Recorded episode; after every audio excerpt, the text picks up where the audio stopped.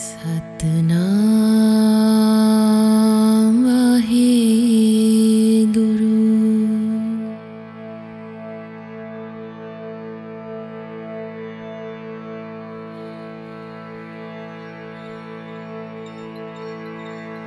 Satnam hey Guru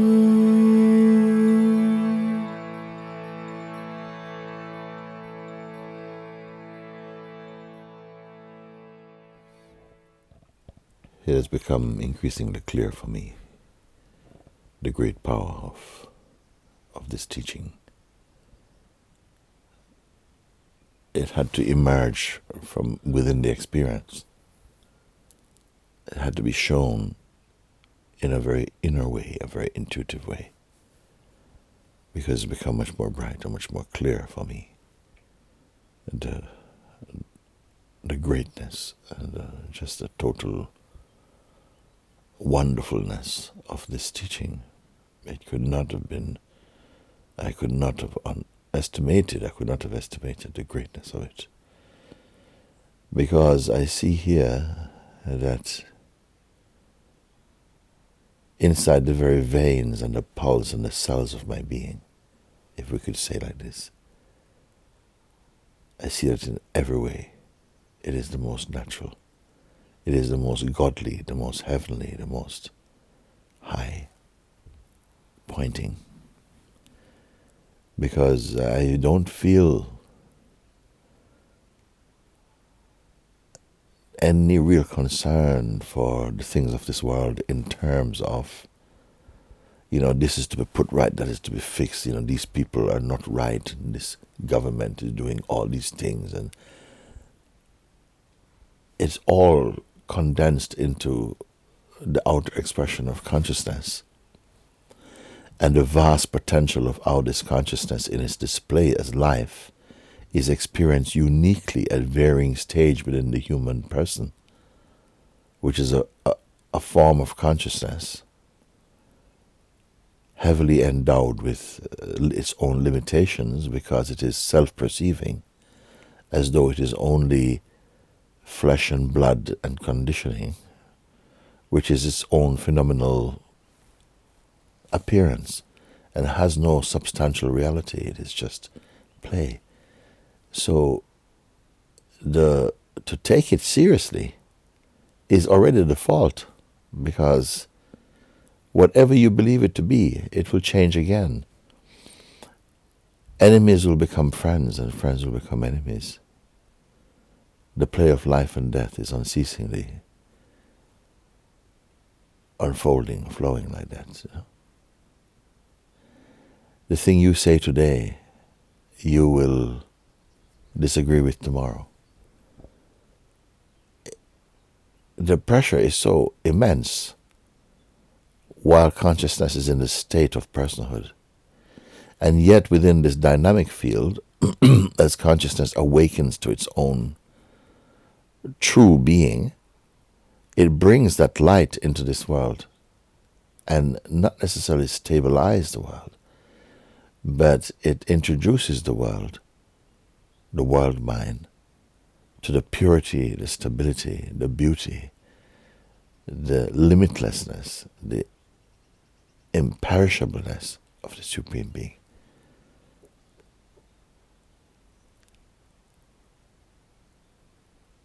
And only then is the world enjoyed in the most pure way, what you may say. Not as an end in itself, but only as just as the pulse of existence is enjoyed, even at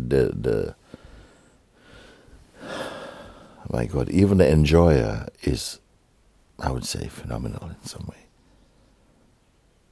but in the highest sense of phenomenality, because behind this enjoyer is just the total perfectness.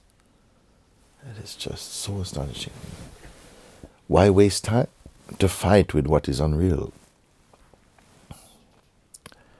Why waste time to conquer that which is perishable? The wise one will will go to the heart of all things. And from the heart of all things, bring that silence, that peace, that joy, that love, that wisdom into the world.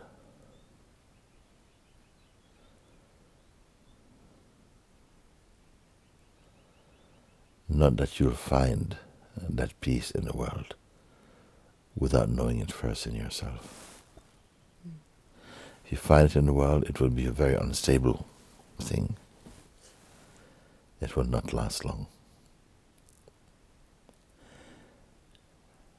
What is the purpose, what is the gain in struggling so much to attain something which is totally unstable? And that even the one who would attain it himself is unstable. He himself is composed of wavering, swerving, changefulness. He cannot agree with himself. So because of this, I say, I see it is the most economic, the most powerful way. Like looking in the mirror and have a clear reflection of your face pleases the regular man. Looking into the mirror of God to see the truth of who you are.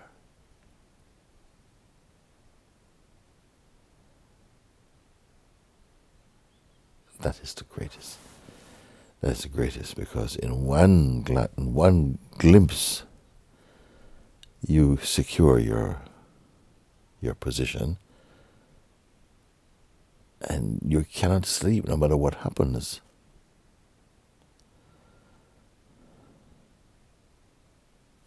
I don't know how many forms of consciousness will embrace this, will allow this, will find and rejoice in the total discovery of this, which never wears out. It just keeps getting more beautiful. You know, it's not a philosophy to last you for a few seasons and then you have to change, because it's not in the wheel of time and phenomenality, which is unceasingly changing and restless with its own desire for nextness, you know? It is at the heart of all things. It makes them beautiful. It makes even the changeful God, but the God in time, playing as time, not captured as time, but playing as time and playing as change. You know? This is why I don't focus on the behavior and the beliefs and the imagination and the memories of people, because it's unstable. All of it is unstable, even what we think we know. The most reliable aspect of human endeavor, which we call science and knowledge, you know, is constantly being tested and challenged every time as new discoveries are made. And they will continue. You will never reach that ground of the unchanging. It will always be within the realm of the possibilities, the possible shades and shapes, and that consciousness with as mind will keep on creating. It is endless until you end it with your own wisdom, with your own recognition, by the grace of God, of course. You being what? You being that dynamic aspect of phenomenality that is imbued with the feeling of sentience. You are imbued with the feeling of choice. But because you conceive of yourself as autonomy separate from the whole, you have no real autonomy. You yourself are a dreamed character inside a greater consciousness, which is really your own stable source, but you don't realize it. This is what I'm seeing also so vividly, beautifully, because it is the door through which the human expression of consciousness will realize its origin and be truly happy. And it's here. It's not a course of weeks or months. It will take that. It will take years even, if the mind still carries that saturation with personal identity. This beautiful simplicity will not seep in. That reflection in the mind will not happen until the mind becomes a bit more pure, or that the consciousness that watches the mind somehow comes to recognize that it is there before the shapes were created or take on manifestation. They come into play. Oh my God, and yet nobody wants this. They cannot want it because they believe in themselves as these phenomenal beings and feel deeply threatened by the invitation for self-discovery. Or they will be attracted to self-discovery because they feel pain. In their world, in their attachments, they feel pain.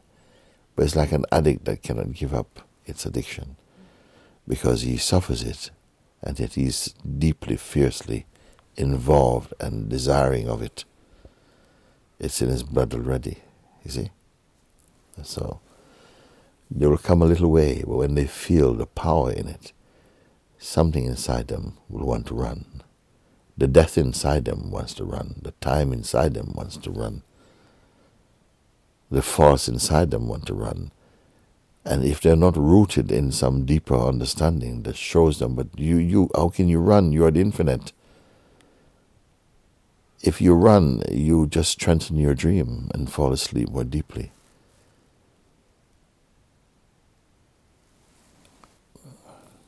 Only God can make all these things happen. Therefore, I say, they don't have to happen, because if God does not will it, so to speak, then there's some greater purpose for the play to perpetuate, you know.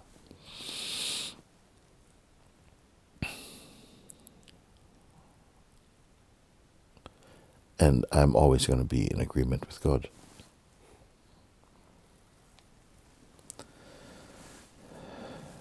I don't need to understand. My understanding is my love, my respect, my surrender is enough understanding for me. I see, after all, how else could it be? Why would God be impatient? For whom? It's a play. It's a powerful dream, this Maya. Because you cannot be smart enough to come out of it while retaining your sense of pride or individual autonomy, you know. You can't come out of it. And the more you become arrogant, the less chance you have.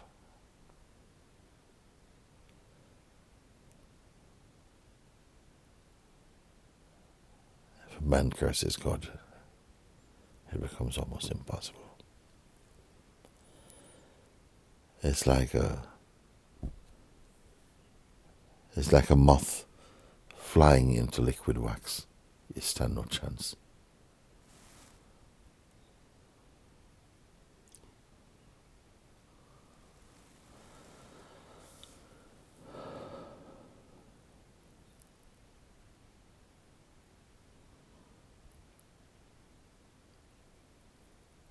I don't know what I have, if I have what would be called love for people. It cannot be spoken without understanding what a person is. Nothing can be, nothing is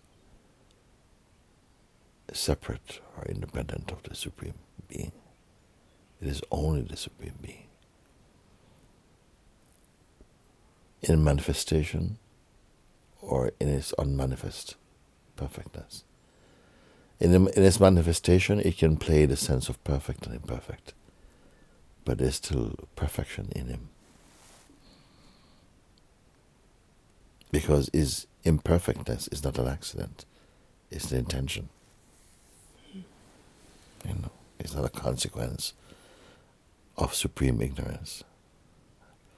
It's a display of supreme brilliance, actually.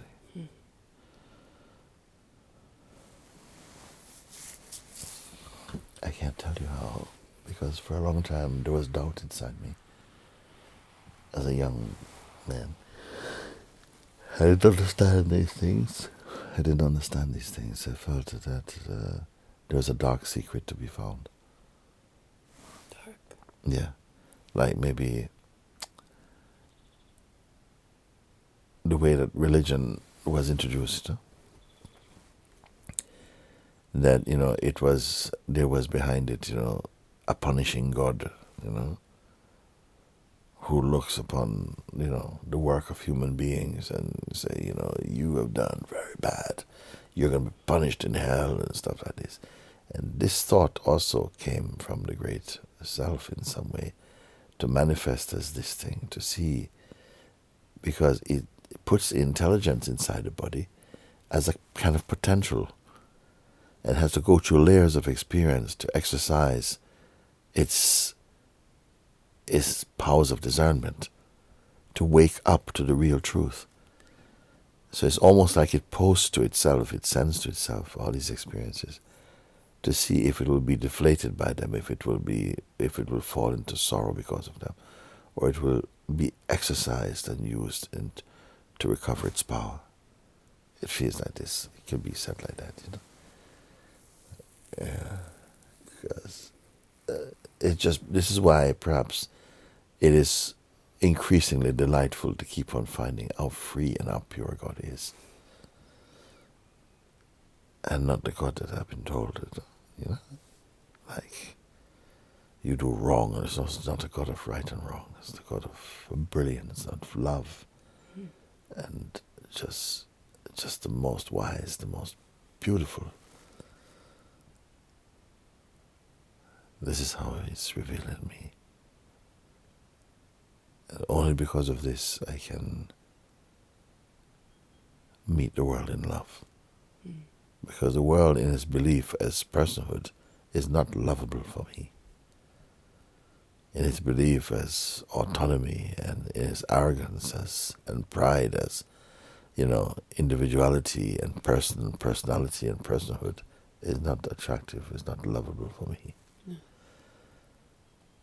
It's only when the God self is being revealed,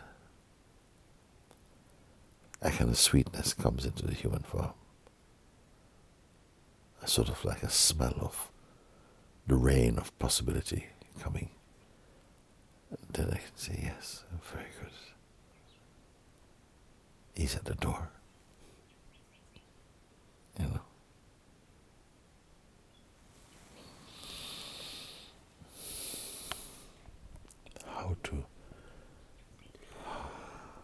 How I come into this understanding when the body becomes weak.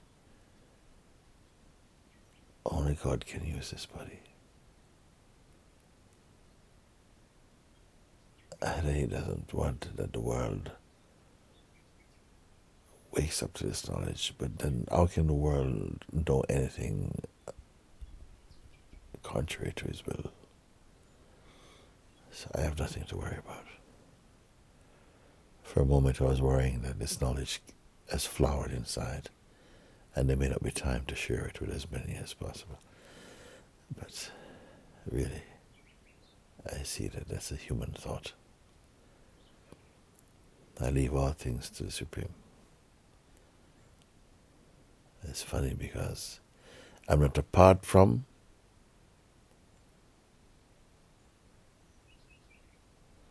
I don't even know if I can say I am a part of.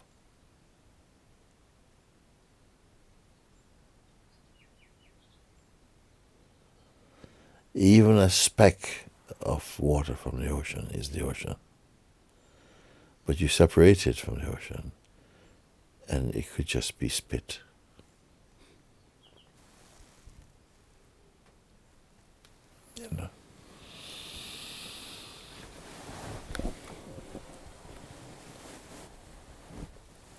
once it returns to the ocean, so to speak, it is a whole ocean. Where will you be able to find him?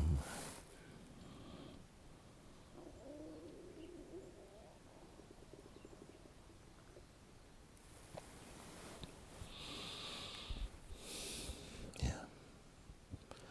These are my ponderings this morning.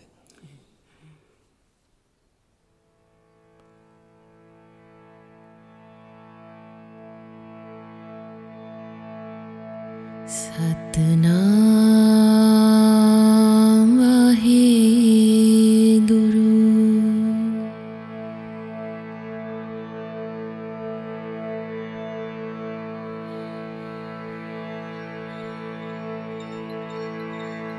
Satnam